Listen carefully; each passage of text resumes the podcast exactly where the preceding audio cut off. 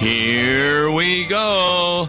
You're listening to Law and Gospel on this Monday, July the 18th, in the year of our Lord 2021. No, it's 2022. I'm Tom Baker, and on Mondays we like to look at one of the lessons for the following Sunday, which is the seventh Sunday after Pentecost, July the 24th, 2022 readings from Genesis 18, Colossians 2, and Luke 11. We're going to be taking a look today at Colossians chapter 2, verses 6 through 15, because it really has a great law and gospel theme. Therefore, verse 6 as you received Christ Jesus the Lord, so walk in him, rooted and built up in him and established in the faith, just as you were taught, abounding in thanksgiving. Now, we were talking last week about the fact that it's fun to learn a new language. Well, the language that KFUO really wants you to learn is the language of the Bible. Now you're saying, what, we have to learn the Greek and the Hebrew? No, no, no. Take any English translation and how do you understand what that verse is saying?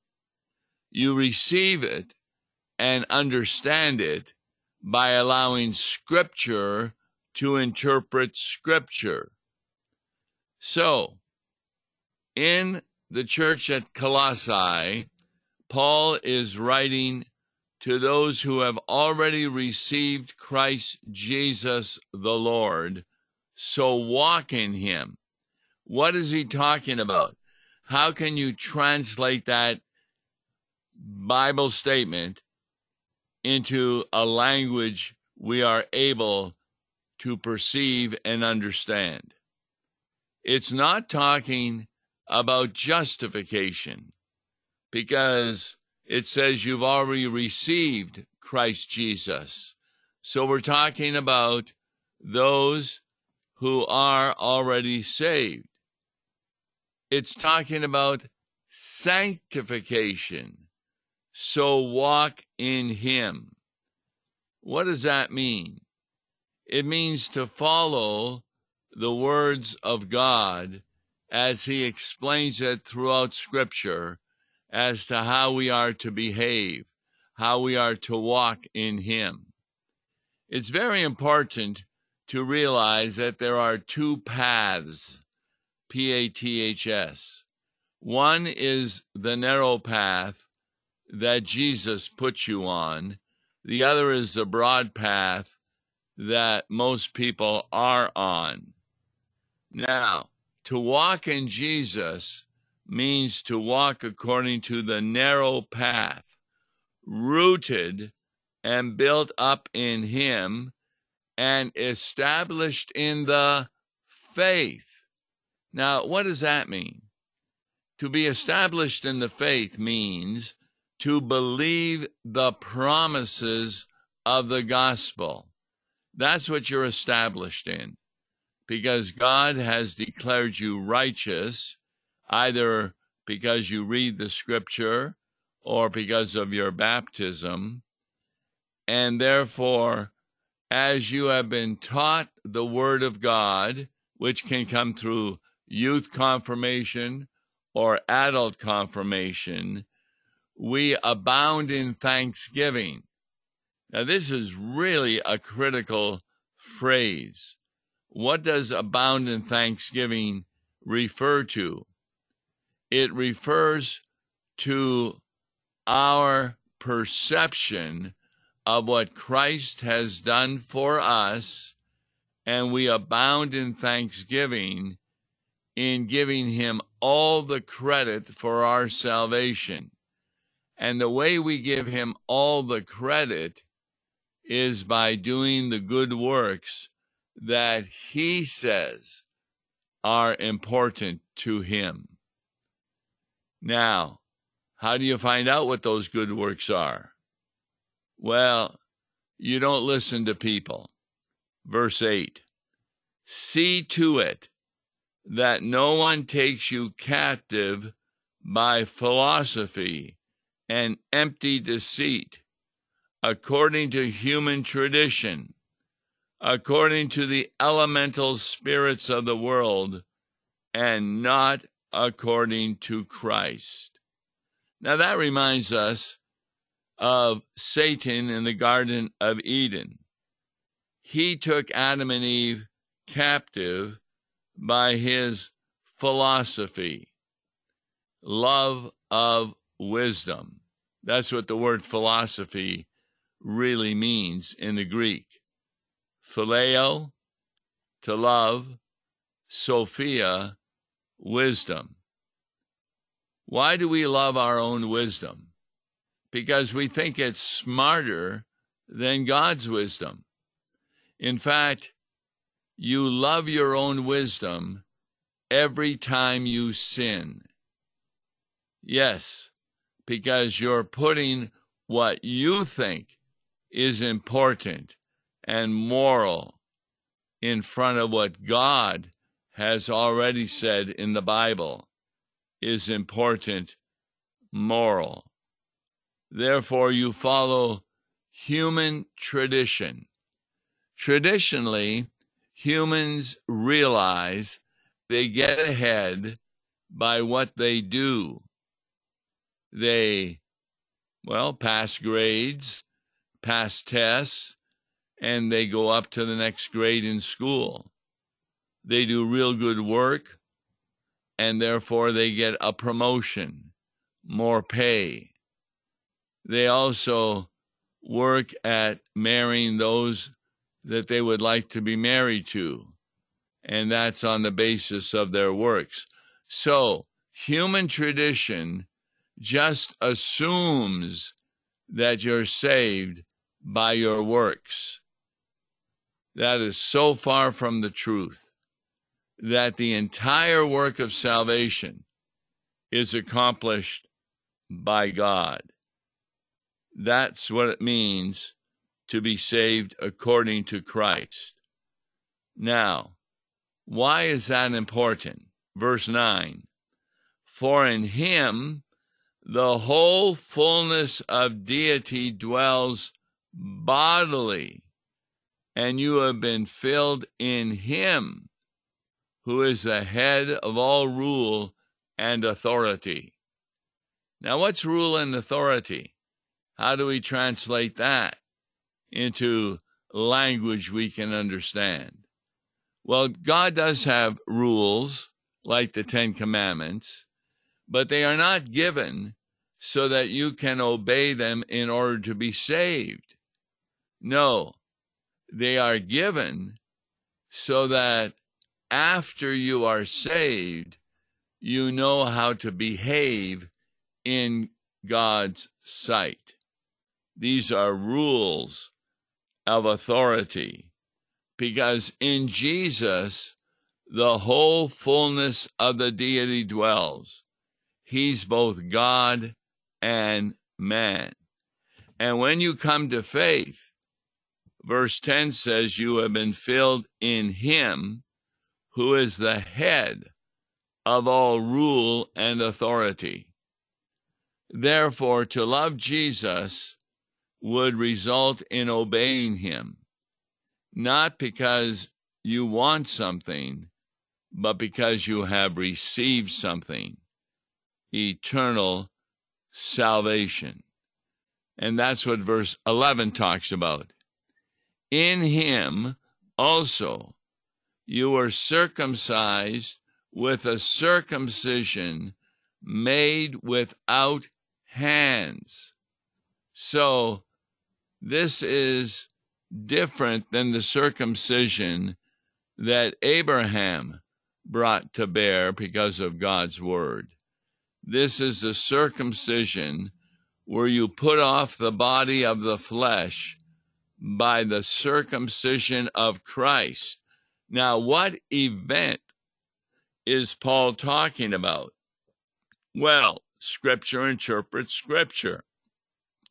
Verse 12 Having been buried with him in baptism, in which you were also raised with him through faith in the powerful working of God who raised him, that is Jesus, from the dead. You see, Jesus won for you many benefits in his work, his life, his death, his resurrection, his ascension. And those benefits were wonderfully given to you through faith in Jesus Christ. In other words, Jesus was raised from the dead by the powerful working of God, not by something you and I do. But then, how does God transfer the benefits of Christ over to us? He transfers them through the means of grace. The means of grace simply means the means by which God transfers to you the benefits of what Christ has won for you. And the primary means of grace for that is holy baptism. Because what happens in baptism? In baptism, God grants you a promise. He that believes and is baptized shall be saved.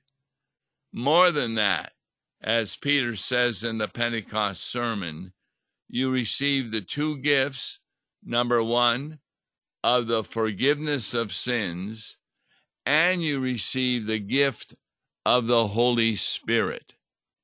Now, that gift of the Holy Spirit brings with it faith. Faith just doesn't believe there is a God. No, proper faith believes in the triune God of Father, Son, and Holy Spirit. Proper faith believes God created the world, He created us. In fact, in Proverbs, we saw recently that any profit that we make from our work is really a gift from God. You cannot be profitable unless God gives you that profit. And how many times have we attempted to do things to become profitable and they all fail? But then we get into a circumstance where there is no failure. That's God working in you. He's working in you the same way he worked in Jesus Christ by raising him from the dead. Now, what does that mean for you personally? Listen to verse 13. And you who were dead in your trespasses and the uncircumcision of your flesh. Now, what does that mean? We have to translate that also into language that can be understood. Dead in trespasses means that we were born with original sin, inherited from Adam and Eve. Man by nature is sinful. Now, it's part of philosophy and human tradition that people are basically good. How anybody can come to that conclusion by listening to the news, reading the newspaper, or seeing what's happening in the world around you is beyond me. No. Men, women, and children are actually corrupt in their hearts, and they need a transformation. And that transformation is from being dead in trespasses. God made you alive together with him. Now, what does that mean? Because when you are born with original sin, people still jump to the conclusion that you are alive. What does it mean to be made alive together with Him? What does God do to give you a life that you don't have when you are dead in your trespasses? Well, obviously, something has to happen to your trespasses. Those are your sins. And verse 13 says it because God makes us alive together with Jesus, having forgiven us all our trespasses. Now, what does that mean? How are your trespasses forgiven? Are they forgiven because now you're beginning to do good works in the life of sanctification and you therefore cancel your sins? Somehow they no longer are there? No. The Christian also continues to be a sinner because even though he has had his sins forgiven, they still corrupt his old Adam. So, what does God do to forgive your trespasses? Probably verse 14 is the most important verse in this entire chapter. Here's how it reads He's forgiven you your trespasses by canceling the record of debt that stood against us with its legal demands. Do you understand that? Can you translate that to help people make sense of that? No, it, it just does seem insensible. It doesn't make sense because God doesn't remove your debt because of your good works. No, He cancels your debt. It would be like you rob a bank, you're taken to trial, you confess that you robbed the bank, and the judge looks at you and says, well, in your case, we're going to cancel the debt you owe to society. We're not going to put you in jail. You're free to leave the court. Now, this is after you confessed your crime. This is after you clearly are seen to be guilty. This is the essence of forgiveness that God just cancels your debt. In other words, you are not held accountable for your sin. Did you do the sin? Absolutely. But when God forgives you, He doesn't hold you accountable for your sin. It's kind of like you buy a house and you have a mortgage. And boy, it's tough to pay the mortgage. So, what the mortgage people do is they send you a letter and say, in your situation, we have decided to cancel your debt. You don't owe us anything. The house is yours. See, that doesn't make any sense. And that's why Christianity is so hard to come to grips with if you're an unbeliever, because that's the message of the cross. Apart from any good works you do, the debt that you owe God, which is what? Eternal damnation, is canceled. You're not going to have to pay for your legal demands. But does Paul describe how that takes place? He does. at the end of verse 14. Let me read the whole verse 14. By canceling the record of debt that stood against us with its legal demands, this he set aside, nailing it to the cross. Don't tell me that the cross of Jesus Christ is unimportant. It is the method by which God cancels your debt. He cancels it because it's paid for by Jesus on the cross. He becomes the sacrifice in your place. He is your Savior. Oftentimes, the Bible refers to Jesus as your Redeemer. What does that word Redeemer mean? Well, it was mm-hmm. used in the days of Jesus to indicate how a slave was given his freedom. Someone paid a price, and it usually was money, and the slave was made free. And sometimes that price was not paid by the slave. No, it was paid by the owner. And he freed the slave. He canceled the debt. He canceled the servitude. This is what has happened to you as a believer.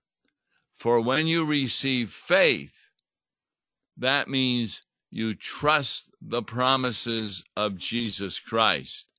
And God declares you to be righteous in His sight, not because you stop from sinning, but because Jesus has stopped the record of debt against you with its legal demands by nailing himself to the cross.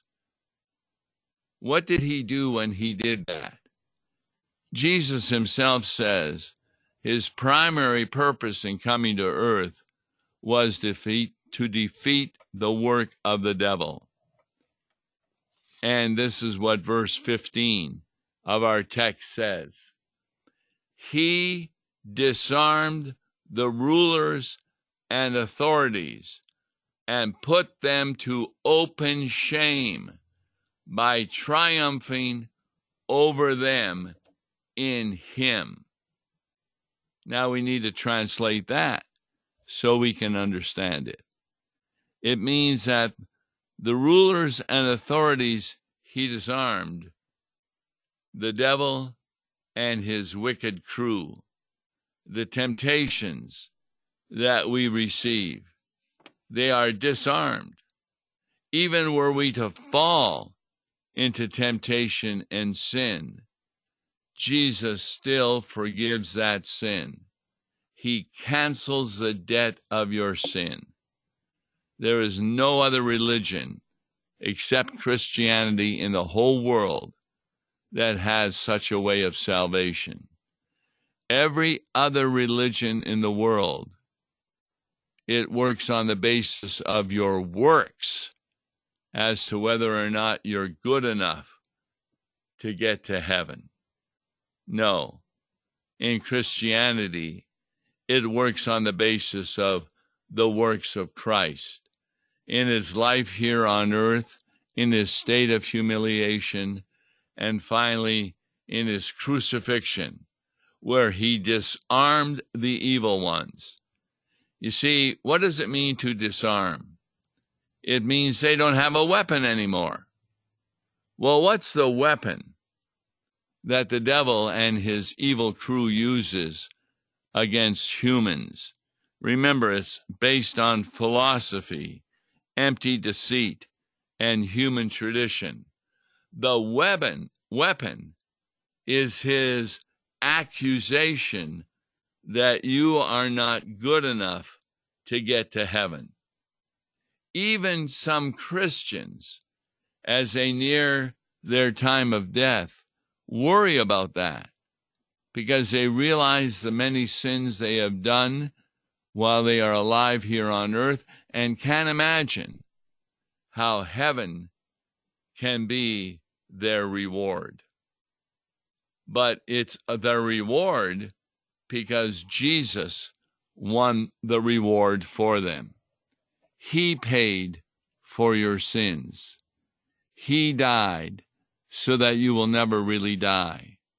And He is raised from the dead so that you also are raised from the dead on that last day of judgment. It will be a wonderful occasion when you are taken into heaven to live with Jesus face to face forever and ever with your new body and your new spirit.